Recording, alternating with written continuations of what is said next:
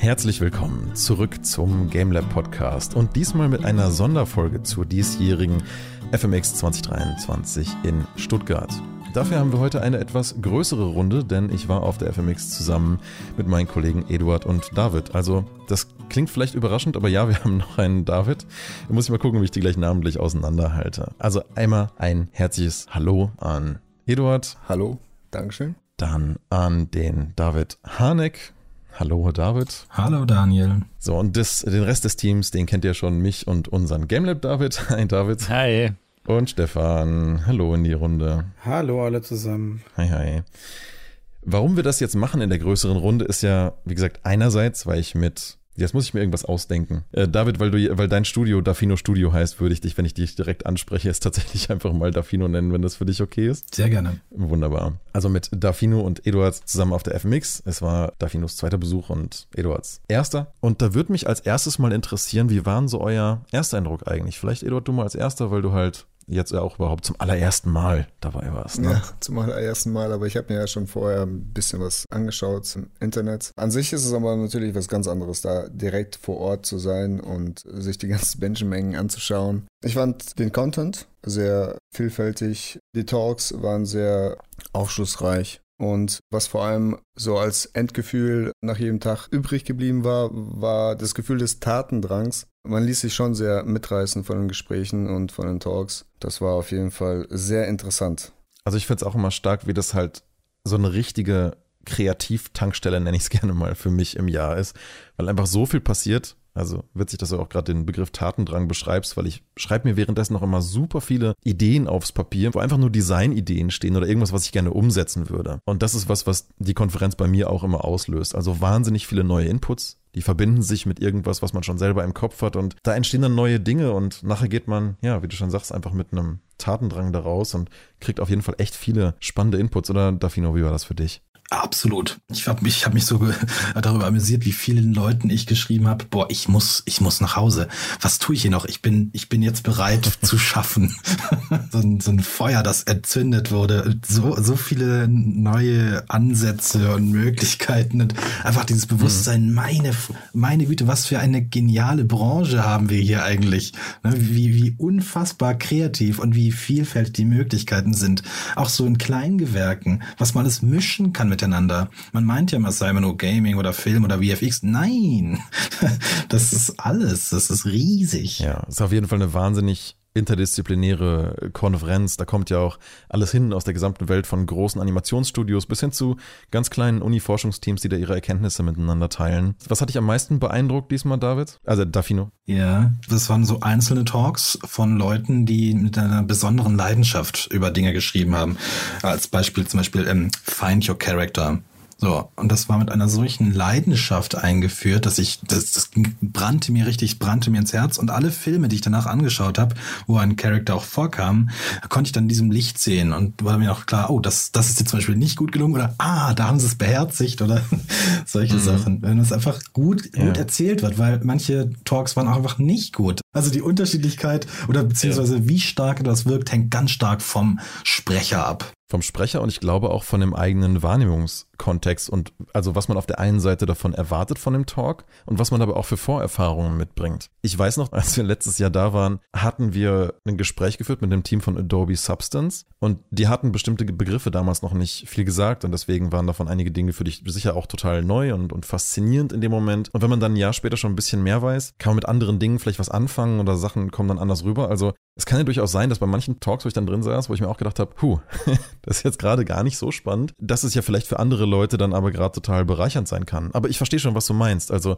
der Speaker und wie der eigene Content dargestellt wird, macht wahnsinnig viel aus. Und ich habe so ein bisschen den Eindruck, dass die Leute am euphorischsten dabei sind, die das Thema selber persönlich angeht. Also die, wo nur die Leute da sind, von, die von der Firma hingeschickt werden, die gesagt bekommen, hey, bitte präsentier unseren Kram, weil wir so geil sind. Der Mitarbeiter aber vielleicht da jetzt gar nicht so riesig Bock drauf hat, dann merkst du das halt natürlich.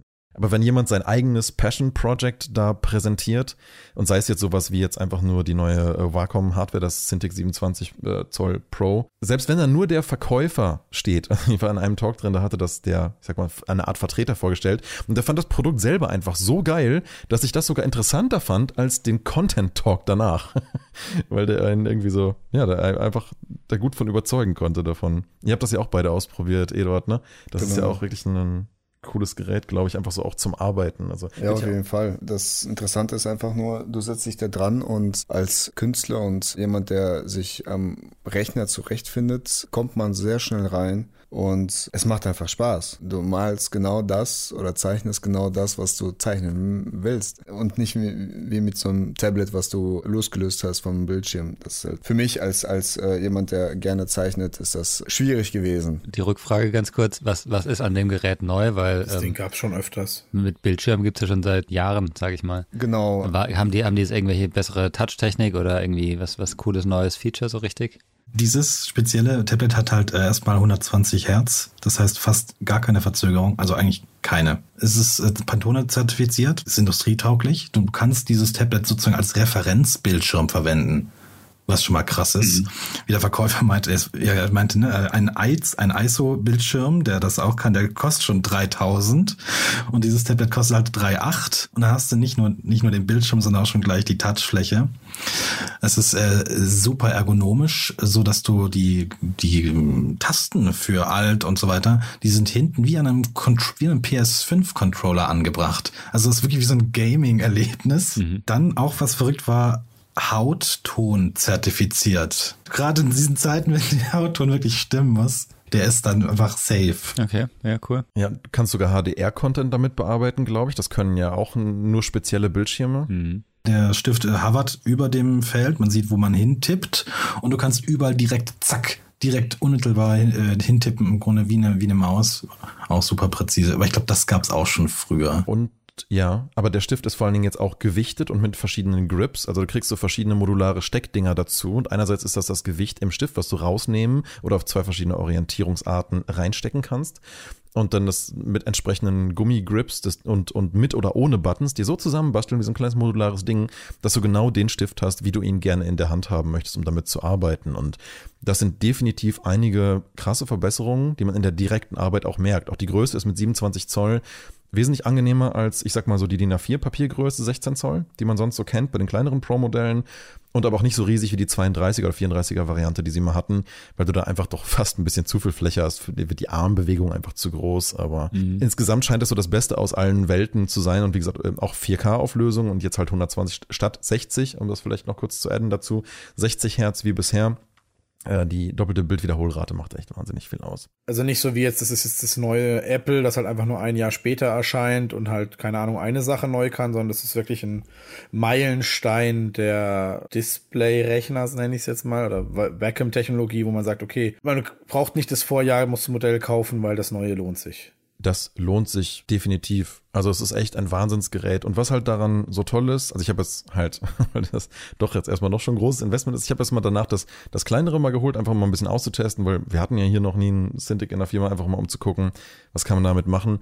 Was aber auf jeden Fall toll daran ist und warum ich das Thema Vakuum überhaupt anspreche, wo wir heute erstmal allgemein über die Konferenz reden wollen und nächste Woche dann ein bisschen mehr im Detail, ist, weil das halt so ein bisschen exemplarisch dafür steht, Arbeitsprozesse zu verbessern und zu optimieren. Das war so unter anderem eins der Kerntopics dieser Konferenz, wie man halt Sachen verbessern kann in der Arbeit, ob das Prozesse sind, in der Prototyping-Phase, Ideenfindung oder auch ob Dinge automatisiert werden können. Äh, ging euch das auch so? Habt ihr das auch so äh, gesehen? Ja, die, da gab es einen ganz tollen Talk von einem Mann aus, äh, aus, der, aus der Firma Locksmith. Der hat beschrieben, dass eben gerade wenn die Produktionen so teuer sind, dass es sinnvoll ist, eben so schnell wie möglich und so unaufwendig wie möglich Szenen in äh, Realtime zu testen. Das macht eine Person. Das sieht dann schon eigentlich doch ganz fein aus. Das geht ja heutzutage sehr, sehr gut mit Unreal. Und dann kannst du es halt Leuten zeigen. Und wenn viele Leute draufschauen und viele Leute das Gleiche sagen, dann ändert sich das sehr schnell, sehr grundlegend.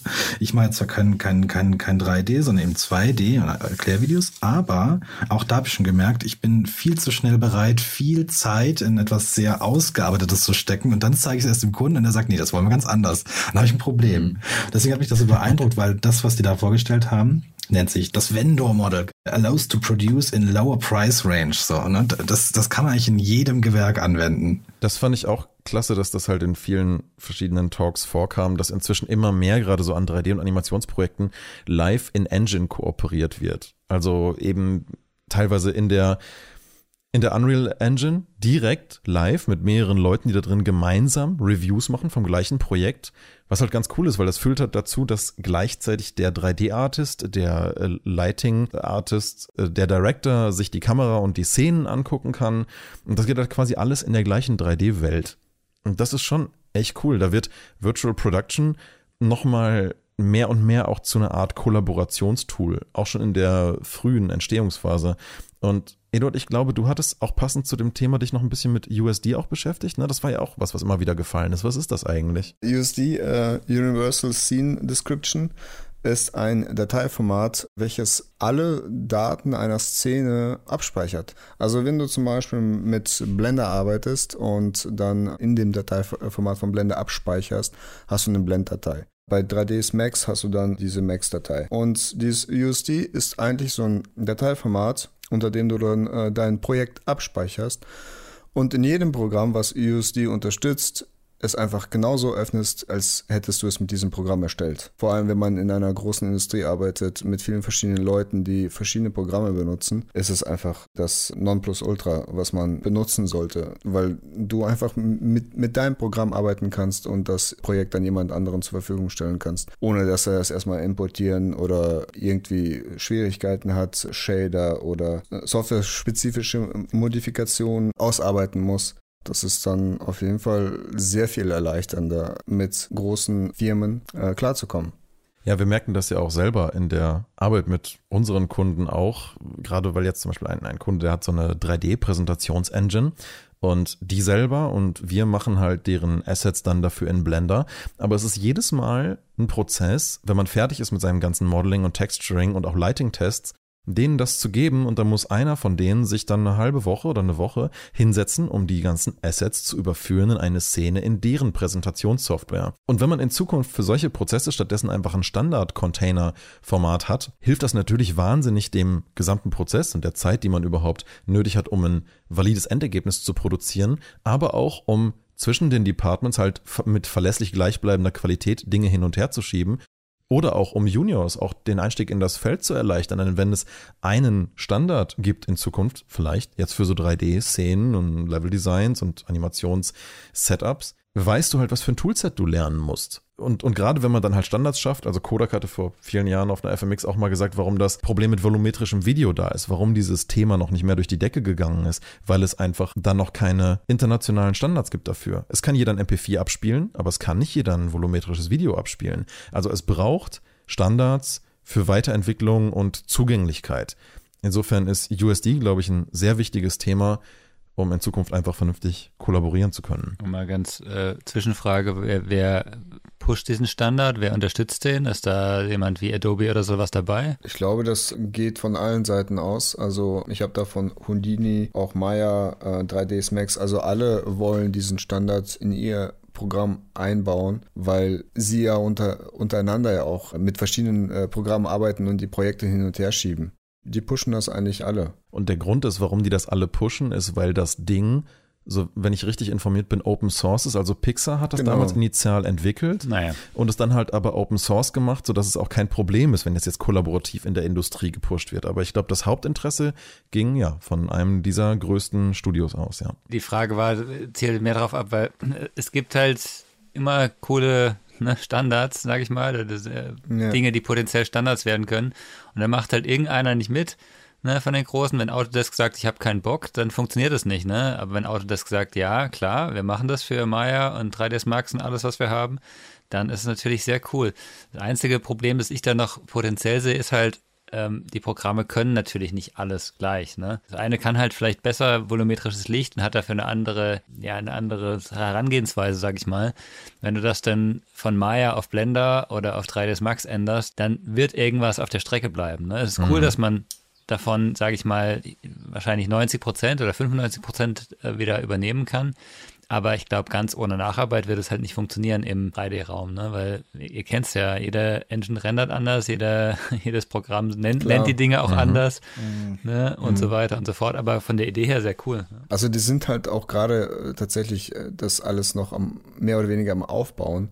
Äh, es mhm. ist noch nicht vollendet. Ne? Man, man sieht, äh, wo, wo, es noch äh, Schwächen gibt. Es geht halt dahin, dass, dass diese USDs so angelegt werden oder dass die Programme damit so umgehen, dass es nahezu 100% umwälzbar ist, quasi von einem Programm ins nächste. Dann wäre das schon echt eine krasse technologische Revolution in der Zusammenarbeit. Ich kann mir wirklich gut vorstellen, dass, äh, David, wie du gerade schon richtig meintest, dass es einfach eine große Herausforderung ist, weil aktuell sind ja einfach die Tools sehr fragmentiert und selbst wenn man sich schon anguckt, wie innerhalb so eines Programms wie Blender, der Cycles und der Eevee-Renderer völlig unterschiedliche Ergebnisse produzieren, äh, brauchst du dann nur quasi im nächsten Programm wieder einen anderen Renderer benutzen und deine Szene wird ein bisschen anders aussehen. Aber wenn man das tatsächlich irgendwie hinbekäme und da eine Art Standard für diese Dinge schafft, ja, aber selbst dann, ne? Selbst so ein, so ein Shader, da weißt du nicht, ob du die gleichen Nodes hast im anderen Programm. Also wenn natürlich in Zukunft all diese Software sich umstellen würden auf einen Standard, hm. aber, aber aber gut, andererseits, dann brauchst du wieder nicht mehr so viele verschiedene Softwares. Entschuldigung, aber hattest du nicht gerade, oder David hat es, glaube ich, gerade erwähnt, dass, oder die Software ist Open Source und wurde von ja, vor Jahren bereits von Pixar quasi ins Leben gerufen. Ja, vor sieben Jahren ungefähr. Das heißt, ist nicht das, was David sagt, eigentlich gerade auch durchaus richtig? Ich meine, warum kommt es erst jetzt? Ich meine, seit sieben Jahren ist das Ding Open Source warum haben, wo ist das Interesse der anderen Firmen? Ich meine, sieben Jahre ist eine sehr lange Zeit. Sieben Jahre ist keine lange Zeit für was, was man halt mehr oder weniger braucht oder nicht. Äh, ne? Und die Frage ist, ja. ich weiß nicht, ob es wirklich sieben Jahre Open Source oder nur für sieben Jahre gemacht ist, aber Pixar okay. macht es ja ab und zu. Ne? Die geben ab und zu mal was. Oh ja, unsere Software, die haben wir jetzt so weit optimiert und so so oft genutzt.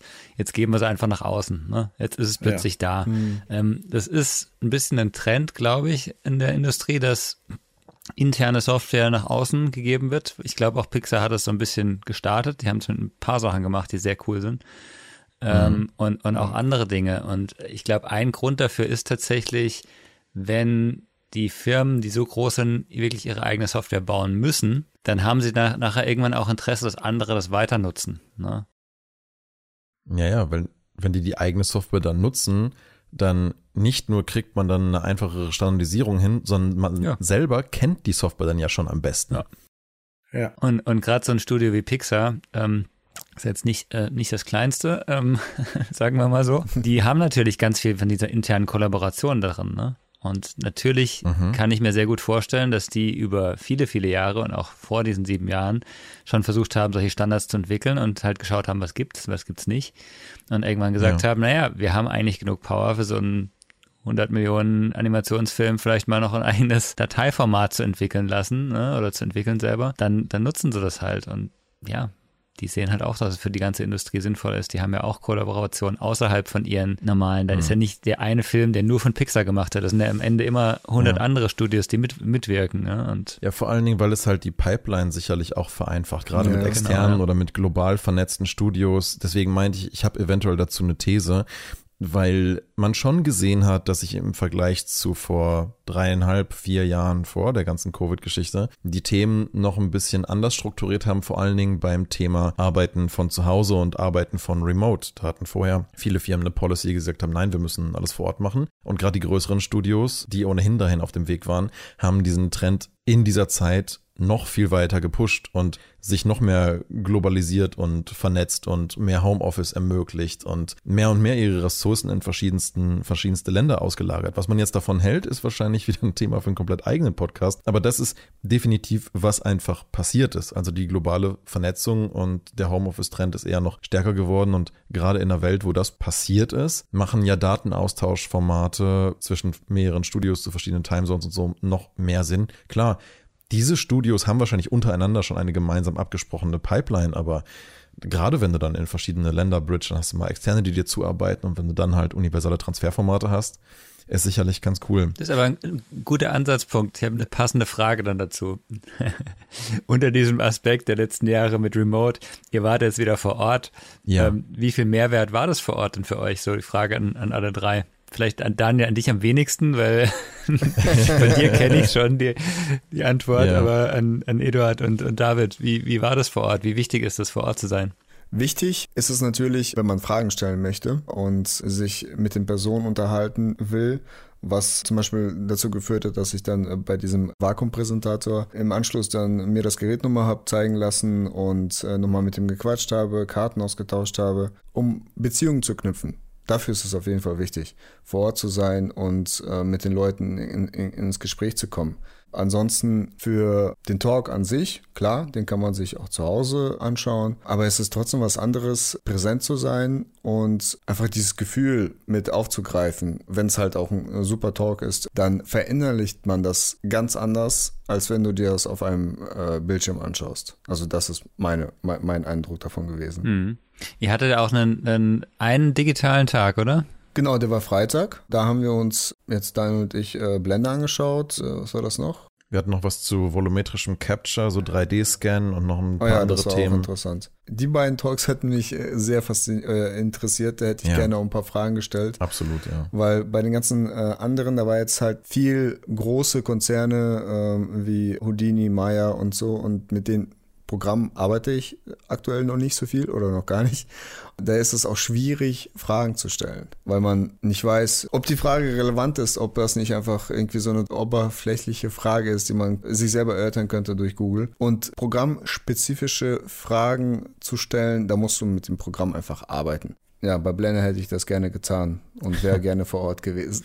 ja, ja, es waren einige Tech-Talks jetzt am Hybrid-Tag und ich bin mir auch nach wie vor noch nicht sicher, was ich von dem Hybrid-Konzept halte. Ich bin unglaublich gerne vor Ort, aber meine Position kennt ihr ja, glaube ich, schon zu Genüge. Äh, Dafino, wie, wie war das für dich? Wie wichtig ist es für dich, menschlich vor Ort zu sein? Äh, da ich ihm jetzt zum zweiten Mal erst noch mit vielen Themen nichts anfangen konnte, war der die Motivation, einfach mal in irgendein Talk reinzugehen einfach größer. Ne? Ich glaube, wenn, wenn das nur online wäre, würde ich viel weniger mir anschauen und viel mehr eher so chillen. Aber so ist es halt, okay, ich bin hier, also gehe ich in so viel rein wie nur irgend möglich. Und ähm, man ist auch nochmal ganz anders präsent, merke ich, wenn man im Raum sitzt. Genau, also die Atmosphäre ist einfach eine ganz andere, ne? als wenn du zu Hause vor dem Bildschirm sitzt oder vor Ort bist. Und, und äh, dann natürlich eben dieser, dieser, dieser Raum, wo die ganzen Pro äh, Produkte vorgestellt werden, dass man dort mit den Verkäufern ins Gespräch kommt und auch ganz andere verrückte Erkenntnisse zustande kommen, die, die man sonst keinesfalls mhm. eben erleben würde. Da war ein, ähm, ein Hub für, für, für Jobs, der war eben ganz, ganz toll. Da war ein Unternehmen, die machen so eine, so, so eine Mischung aus Projektionen, Animationen und, und gebauten Gebäuden und völlig weird, ne? Da musste man sich mit den Leuten austauschen. Ja, zu verstehen, was die da machen. Also ja, du hat und auch ganz spannend, glaube ich, David, du hast mir im Vorgespräch auch gesagt, dass es für, für dich ganz wichtig ist, dann auch mal mit Leuten zwischendurch da reden zu können, vielleicht auch mal was zeigen zu können. Ich glaube, du hattest ja auch extra noch ein Showreel gemacht, ne? Jetzt, dass es halt passend noch fertig wird für jetzt. Ähm, das ist ja auch, glaube ich, der große Benefit, ne? miteinander mal auf was drauf gucken zu können, oder? Ja, die Live-Reaction ist extrem wertvoll.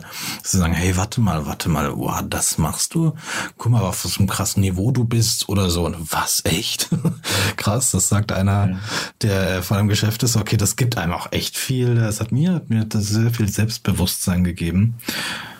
Ähm, und natürlich im Vergleich jetzt zum Vorjahr, dass wir dort nicht mehr mit, mit Maske rumgelaufen sind, das hat auch so ein mhm. bisschen so einen Eindruck vermittelt, wie sehen denn die Leute aus, aus dieser Branche aus? Ne, mit was für Gesichtern laufen die einfach rum, wie, wie, wie strahlen die, wenn die miteinander reden. Das ist, ist klasse. Man kriegt ein Gefühl für die Mensch, das, für, die, für, den, für den Typus. Ja, und äh, die ganzen kleinen Mikroaktionen im Gesicht, die fehlen ja sonst auch einfach. Also ich habe das sehr genossen, endlich mal wieder, ich sag mal, durchatmen zu können, im wahrsten Sinne des Wortes, auch kreativ durchatmen zu können da, da, man, man kann einfach Gespräche auch viel leichter beginnen, wenn man nicht von so voneinander abgekapselt ist und ich muss auch sagen, ich finde es ganz interessant, wie diese Art der Hybridkonferenz oder jetzt auch wieder vor Ort sein zu können, so ein bisschen wie so eine Art auch Sinnbild ist dafür, was ich über das Thema mitbekommen habe, E-Mentoring und E-Learning überhaupt, weil das ist eins der Themen, die diesmal auch sehr groß waren. Also wie kann ich über Online Leute schulen und auch Leute onboarden in meiner Firma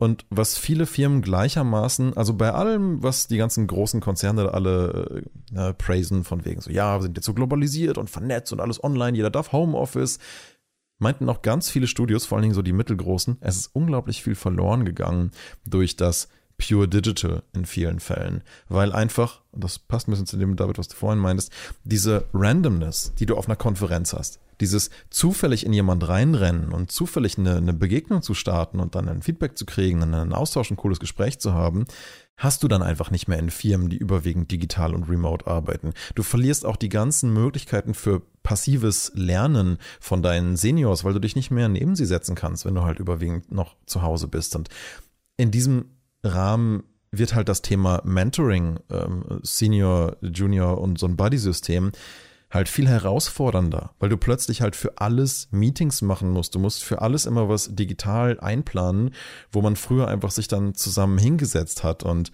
das wünschen sich inzwischen, wie so eine Gegenbewegung jetzt nach Covid, doch auch einige Firmen wieder zurück bei all den Vorteilen, die das hat. Ne? Also Vorteile zum Beispiel, ich gehe mal kurz auf eins der Kernkonferenzthemen ein, die sie sich so ein bisschen auf die Fahne geschrieben haben. Und das eine ist Inclusivity, aber ich nehme jetzt davon mal einmal nur einen Kernaspekt raus und das ist Accessibility. Also wie kann man mehr Leute in diese Industrie inkludieren? Und da gibt es zum Beispiel accessvfx.org, also das ist so eine Foundation, die sich halt gerade in Ländern, wo das noch nicht so stark vertreten ist, darum kümmern möchte, dass da junge Talente supported werden und irgendwie einen Draht in die äh, Industrie bekommen. Und was die gemacht haben, ist eine Online-Plattform, wo sich halt Mentees, aber auch Mentoren gleichermaßen gratis anmelden können und miteinander Wissen teilen in verschiedenen Kursen, eins zu eins Gesprächen, Seminaren und das ist wirklich ausschließlich zum Informationsaustausch gedacht. Das ist natürlich eine ganz tolle Entwicklung, dass das jetzt gerade in Ländern, wo dann vielleicht, jetzt gerade mal Südafrika zum Beispiel bei vielen Jüngeren, vielleicht doch erstmal nur ein Mobile Device verfügbar ist und es vielleicht ein bisschen länger dauert, bis sie sich einen PC leisten können, aber trotzdem auf die Art und Weise schon mal über so Online-Konferenzen erste Eindrücke bekommen können. Und wenn sie irgendwie dann Zugang zu einer Hardware haben oder das über eins dieser Hubs dann gesponsert wird, dann auch selber mal was arbeiten können und in so einer Agentur mal reinschauen. Und das fand ich eigentlich toll. Also im Sinne dieser neue Talente zu inkludieren und diese Industrie auch mehr zu öffnen, ist vor diesem Hintergrund dieses ganze E-Mentoring natürlich eine coole Sache. Aber wie gesagt, was verloren geht auf Kosten dessen, ist halt dieses Passive Learning und die Randomness, die ich persönlich auf so einer Konferenz total wertschätze eigentlich, was ja auch zu viel Austausch führt. Auf jeden Fall. Also dieses Passive Learning, äh, das, äh, was du gerade angesprochen hast, ist, glaube ich, eines der wichtigsten Sachen, die du in so einem Unternehmen haben kannst, wenn du zwischendurch einfach mal eine Frage an jemanden Erfahrenen stellen kannst und dir das eben zeigen kann und du das Problem, was in deinem Kopf angefallen ist, direkt lösen kannst, als wenn du dann zu Hause sitzt, äh, dir diese Frage notierst und es dir später, wenn das Problem in deinem Kopf nicht mehr so akut ist, es dann quasi beantwortet bekommst, aber durch das Fehlen dieses, dieses Problems ist es, glaube ich, dann nicht mehr so ertragreich einfach. Es prägt sich dann nicht so gut ein, genau. wenn das Problem nicht mehr so relevant ist, wie in dem Moment, wo es dir im Kopf brennt. Ne? Ja, ich glaube, das geht auf jeden Fall ganz stark vor. Also da könnte man jetzt natürlich einen kleinen Diskurs starten, aber ich glaube, wir sind ja bei Eindrücken, Klar. deswegen äh, lasse ich da meine stimmt, Einwände stimmt. mal da sein. War es denn eigentlich voll auf der FMX? Also wie, wie, wie voll war es denn oder war gar nicht so viel los? Also wie habt ihr es empfunden? Also für mich war es eigentlich eine äh, gute Menge an Menschen. Man kam überall durch. Auch wenn man jetzt äh, hätte in der Schlange stehen müssen, wäre das, äh, es ging immer flott. Man kam immer äh, schnell irgendwo rein und also man musste nirgendwo so richtig sich durchpressen oder so. Aber es war trotzdem gut gefüllt. Also nicht wie so 2009, als ich weiß nicht, was du damals ja, mit, ja. Stefan? Wir eigentlich? waren alle zusammen ja, ne? das erste Mal. Ja, ja, ja, das war ja fast wie in einer japanischen U-Bahn, wo du richtig von so Reinpressern in den Raum gedrückt wirst oder halt eben rausgehalten wirst von so Türstern. Ähm, nein, es war wesentlich besser organisiert als noch vor vielen, vielen Jahren, aber das haben die die letzten Jahre ja generell schon verbessert gehabt. Die haben mehr Pausen gemacht zwischen den Tracks. Es gibt jetzt nicht mehr zack, bam, bam, bam, bam, jede Stunde einen Track und dann musst du rennen, um es noch zur ersten Minute zu schaffen, während du aus der letzten schon so halber noch was verpasst vom letzten Track. Sondern es gibt jetzt immer Dreiviertelstunde Vortrag, Viertel, bis zu einer Viertelstunde Fragen, dann Viertelstunde Puffer bis zum nächsten Track. Und das ist eigentlich ziemlich gut und eine menschlich sinnvolle Veränderung, weil du hast sowieso so viele Inputs, dass du einfach einen Moment durch atmen musst zwischendrin, einmal im Kopf und vielleicht auch persönlich auch so, physisch. Du brauchst einfach diese kleinen Momente zwischendurch. Und selbst wenn es einfach nur ist, um dich halt dann in die nächste Schlange zu stellen, aber selbst da, also ich glaube, selbst die Leute, die ganz am Ende da waren, sich ganz ans Ende von der Schlange stellen mussten, ich habe fast überall noch alle Leute reinkommen sehen. Und ich denke, dann ist es eigentlich eine gute Balance, wenn man das Gefühl hat, die Räume werden an sich voll aber es bleibt halt niemand draußen vor der Tür. Also klar, es gibt immer kleinere Räume, da ist da nicht so wahnsinnig viel los, aber die, die großen waren eigentlich immer so, wie sie die Kapazitäten angedacht hatten, auch ganz gut gefüllt. In den beliebtesten waren vielleicht nur fünf bis sechs Prozent der Plätze frei. Also ich halte das für eine gute Besucherquote insgesamt, auch wenn ich jetzt natürlich noch keine absoluten Zahlen habe. Das muss das FMX Presseteam nochmal auswerten. Was natürlich auch gut gelöst war, wenn kleinere Räume voll wurden, dann haben die einen separaten Raum nochmal bereitgestellt, in dem das Ganze dann ähm, ja. gestreamt wurde. Das war nämlich früher total Mangelware. Wenn du ganz viel Glück hattest, wurde einmal die König Karl Halle irgendwo übertragen. Aber die meisten Dinge, und das ist ja auch vielleicht auch eine, eine sehr gute Sache dieser Hybridkonferenz, ganz viele Dinge sind jetzt Video on Demand. Also du hast ja dein Ticket dann gekauft oder pressemäßig bekommen und kriegst einen Code mitgeschickt. Damit kannst du dir online einen Account machen. Nicht nur kannst du dir damit die ganzen Tracks als Favoriten markieren, damit du nicht vergisst, wo du hin wolltest während der Konferenz. Kannst im Browser mal nachgucken sondern du kannst ganz viele davon auch Video-on-Demand-mäßig danach schauen. Also einerseits wird es halt eben währenddessen potenziell gestreamt, wenn nötig, aber auch recorded und später gezeigt. Und selbst als Student, wenn du dir das Ticket vor Ort nicht leisten kannst, kaufst du dir die günstigere Pure Online-Variante und kannst bis Ende Juni, ich würde mal sagen, so 70 Prozent der Talks dann schauen. Die ganz großen Exklusivsachen dann halt vielleicht nicht, wo jetzt zum Beispiel dann Tim Weber seinen neuen Kurzfilm, den er komplett in Unreal gemacht hat, aber würde jetzt zu weit führen, was es genau ist, aber ziemlich geiles Projekt, ähm, seinen weltexklusiven Trailer dafür vorstellt. Na klar, sowas wird dann natürlich eben nicht gecaptured, bewusst auch, aber vom Rest kann man sich für relativ kleines Geld wahnsinnig viel davon anschauen. Es ist halt nur viel behäbiger und anstrengender, es am Display zu gucken, und das ist, es ist einfach, du kannst es dir vor Ort einfach besser merken. Es ist ein multisensorisches Erlebnis. Du bist einfach anders dabei. Das funktioniert in meinen Augen einfach viel besser. Deswegen, also aus meiner Perspektive gerne den vierten Hybrid-Tag, gerne auch wieder einen On-Location-Tag machen, weil Hybrid können, weißt du, die Leute, die es eh nur digital besuchen, verlieren ja nichts. Die kriegen ja trotzdem genau die gleichen Sachen zu sehen. Aber die Leute, die vor Ort sind, haben noch einen Tag mehr Austausch miteinander. Und ich halte das für unglaublich wertvolle, kaum ersetzbare Zeit, die die man vor Ort hat. Okay, also du hättest jetzt gerne noch einen Tag mehr. Gab es jetzt eben noch mal so ein, zwei Sachen, wo ihr sagt, die haben euch richtig gestört oder eben jetzt, wie du sagst, das hättet ihr gern Verbesserungsvorschläge oder was ging richtig gut? Was mich ein bisschen gestört hat, war, dass es zu viele große Firmen waren, die vorgestellt haben. Äh, ich weiß nicht ganz genau, wie das äh, aufgebaut ist, wer vorstellen darf und wer nicht. Ich hätte mir gewünscht, ein paar kleinere auch zu sehen, ein paar mehr, die mal ihre Seite äh, der ganzen Sache zeigen oder darstellen. Ähm, das hat mir ein bisschen gefehlt. Ja, es gibt zwei Sachen, die mich persönlich, eine, eine Sache, die jemand in einem Panel vorgebracht hat, die ich total unterschreibe, und eine Sache, die mich einfach maximal gewundert hat von der allgemeinen Entwicklung dieser Konferenz.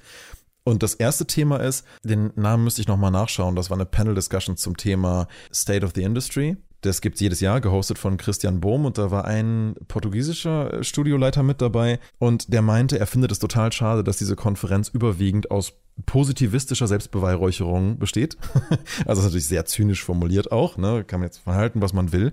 Aber was ich darin wiedergefunden habe, war, er hat im Prinzip mal etwas kritischer angesprochen, dass die Industrie wahnsinnig positivistisch auf dieser Konferenz präsentiert. Es geht immer nur um den neuesten coolen Scheiß und was alles ultra geil ist an dieser Industrie. Aber er meinte, es gibt einfach auch super viele Probleme in dieser Industrie, die halt nicht unionized ist, die halt einfach nicht angegangen werden. Und das geht von Wages über Crunch-Time bis hin zu allgemein auch, auch wie Budgets für bestimmte Projekte geringer werden und es einfach schwierig ist, da sustainable zu bleiben. Und einfach meinte, er fände es total sinnvoll, wenn auch mal über Schattenseiten oder Schwierigkeiten der Industrie geredet wird. Denn wo sich besser austauschen auf einer Konferenz, wo so viele Highly Professionals einfach vor Ort sind, die die gleichen Probleme ja auch sehen müssten.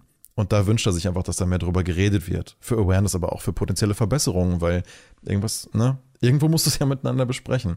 Und das andere, was mich so gewundert hat, ist, obwohl auf der Konferenz diesmal ganz groß auf der Flagge quasi oben drüber stand Inclusivity und Diversität, fand ich die Themen dieses Mal uniformer denn je und viel mehr Visual Effects denn je. Ich weiß noch, dass ich meine Artikel die letzten Jahre immer gerne übertitelt habe mit Transmedia Visual Effects Games und Film Konferenz. Das kann ich von dieser nicht sagen.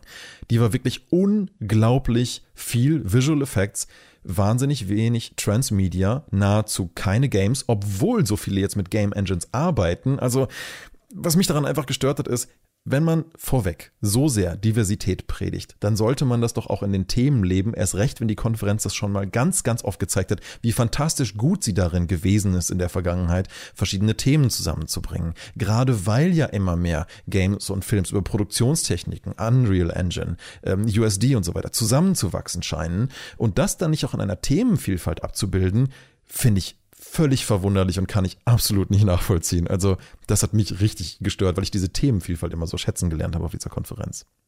Äh, gut, aber da, da stoppe ich mal. Dafino, wie ging's, wie ging's dir so? Was, was wären so deine Kritikpunkte, bevor wir jetzt zum positiven Ausblick kommen? Ich glaube, ich habe noch zu wenig Erfahrung damit. Ich fand das ziemlich großartig eigentlich. Ist doch auch gute Kritik. Dann starte du doch gerne einfach mit dem, was, was fandest du denn thematisch besonders großartig, so als Allgemeinthema oder?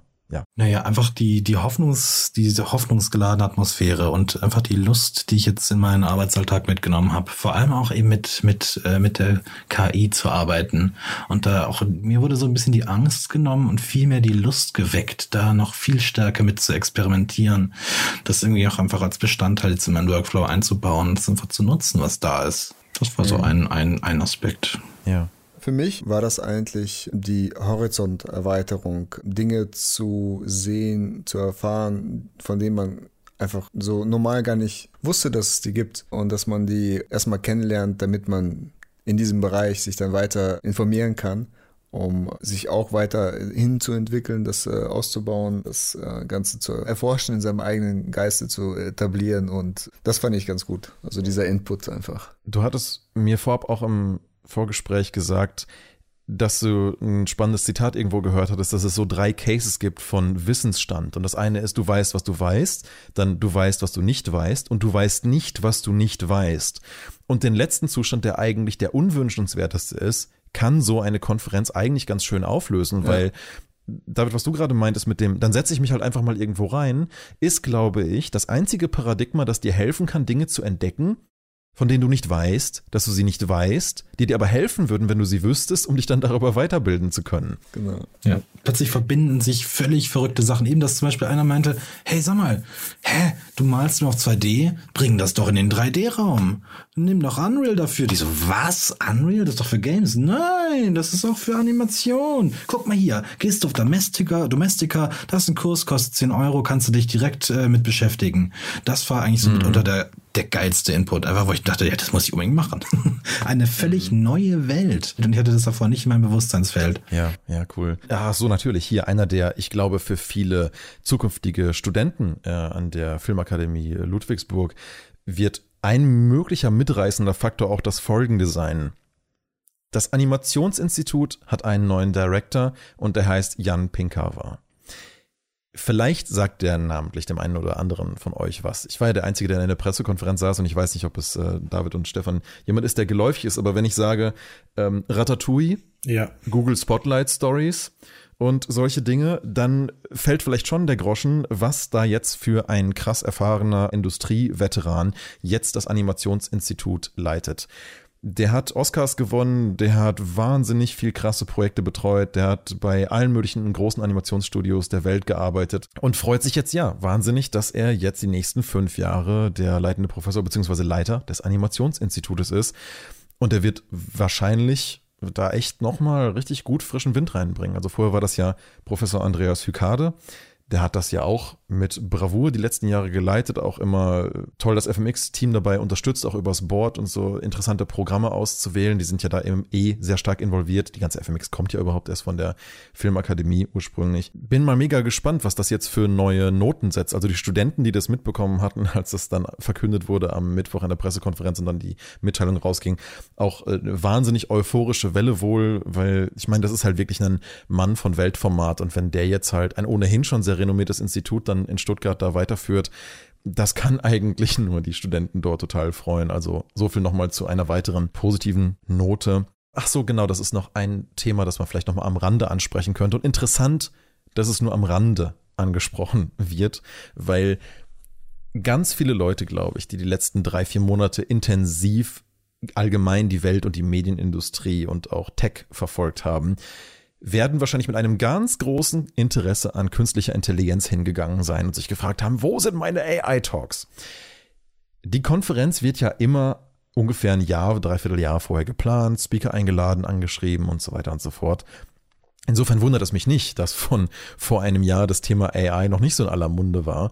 Und deswegen hat es seinen Weg nicht wirklich in Talks, bis auf ein, zwei spontane, dann aber überwiegend eher im Titel gefunden, aber vor allen Dingen auf eine interessante Art und Weise in Panel Discussions. Also es war ganz, ganz, ganz oft, wenn ein Talk zu Ende war, dann kam eine Frage aus dem Publikum, hey, wie siehst du eigentlich AI? Oder dann ne, war eine Paneldiskussion, die halt plötzlich sich dann doch irgendwie 50 Prozent ihrer Zeit nur für das Thema genommen hat, weil es einfach so gerade so ultra relevant ist. Und Pinkcover in seiner Presseansprache meinte auch, eigentlich ist das doch eine tolle Zeit, neue Tools zu lernen und einfach zu gucken, wie wir das für uns als Artists kreativ nutzen können. Also bei all dem, was jetzt irgendwie so an, an, an Kritik auch darum herum existiert und manche Leute auch richtig Angst zu haben scheinen vor dieser neuen Entwicklung, ähm, glaube ich, es ist einfach noch viel zu früh, wirklich dann ein Urteil zu fällen, ob man das jetzt irgendwie regulieren müsste oder was, wie auch immer, sondern einfach zu schauen, was das für Tools der Zukunft eigentlich produzieren wird und wie man damit ja, sein, sein Leben, seine Prozesse, seine Kreativarbeit optimieren kann und vielleicht ja auch in Zukunft zu einer KI-Kurator werden muss als Kreativer, wer weiß. Ja, was ich mitgenommen habe, ein Satz, der war nicht toll. Er meinte der Dave McKean, er meinte am Schluss so, äh, wenn ihr das, wenn ihr das nutzt und es sieht, es sieht einem Künstler ähnlich. Ne? Natürlich ist es äh, unfair, einen Künstlernamen einzufügen, aber es ist ja kein Kopieren, es ist Lernen. Ah, okay, witzig. Diesen Unterschied fand ich bemerkenswert. Äh, wie, wie, wie könnte man das verstehen? Was glaubst du? Na, weil, weil es ja so eine Diskussion ist, ne, man klaut. Es ist dieses immer dieses äh, dieses Thema mit den Copyrights und so. Aber es, letztendlich äh, ein Künstler, der das händisch macht, kopiert ja auch nicht, sondern er lernt von anderen Künstlern und baut dann sein Design darauf auf. Letztendlich mhm. ist das wie eine Art Künstlergehilfe, den man da bemüht. Yeah. So, so muss man das verstehen. Das hat mir geholfen, das mein, mein, mein Mindset nochmal zu kalibrieren, mhm. dass ich das auch, was mit Journey da ausspuckt, nochmal anders bewerten kann. Ja, auch wie man, wie man damit umgeht und was es für einen sein kann in Zukunft. Na, und es gibt ja jetzt so viele, es gibt ja Text-KIs, es gibt Bild-KIs und ich bin mal gespannt, ob es in Zukunft auch äh, 3D-KIs gibt. Jetzt gerade kam ja erst wieder ein Trailer für ein neues Game raus, das mit so Megascans äh, gemacht wurde, glaube ich, oder Texturen so krass, dass wir jetzt schon fast es kaum noch von Realität unterscheiden können. Äh, Eduard, wie hieß das nochmal? Du hattest mir das gestern geschickt, den Link. Was war das nochmal? Oh, irgendwas mit un. un unrecorded. Oder unrecord oder so? War in, der, war in der Diskussion, weil viele nicht glauben konnten, dass es ein echtes Spiel In-Game-Grafik ist, sondern es sah aus wie, als hätte irgendjemand eine Bodycam um und läuft durch die Gegend und schießt. Das Interessante an dem Ganzen ist, es wurde jetzt tatsächlich dann auch noch aufgeklärt vom Entwickler, indem er tatsächlich ein Video aufgenommen hat, es veröffentlicht hat, in dem wirklich zu sehen ist, wie er in der Engine, das war glaube ich Unreal Engine, da anfängt drin zu arbeiten, damit man sieht, ja, es ist Spielegrafik, es ist nicht aufgenommen. Ja. Aber ist es nicht total spannend, dass wir jetzt anscheinend in einer Zeit sind, wo wir so krasse Produkte in dieser Industrie machen können, dass man jetzt schon als Entwickler Leute davon überzeugen muss, dass es fake ist, was man gemacht hat, dass wir technologisch so weit sind, dass das jetzt geht. Das finde ich einfach krass. Einfach mal so als, als schließenden Gedanken für heute. Ah, warte, wir, nein, nein, ich habe einen anderen schließenden Gedanken. Ja. Und zwar, wir reden immer darüber, wie, wie, wie toll es aussieht und so, aber äh, darum geht's eigentlich nicht wirklich, sondern es geht darum, dass wir großartige Geschichten visuell unterstützen und dass der Weg dahin gar nicht so entscheidend ist. Das ist ein schönes Schlusswort. Da fällt uns bestimmt nächste Woche noch wahnsinnig mehr zu ein. Aber heute wollten wir uns ja bewusst ein bisschen kürzer fassen und das mal so als allgemeinen Konferenzüberblick halten. Ich sage ganz herzlichen Dank in die heute sehr große Runde. Dann bis zum nächsten gemeinsamen Podcast. Macht's gut. Bis dann. Tschüss. Bis dann. Ciao.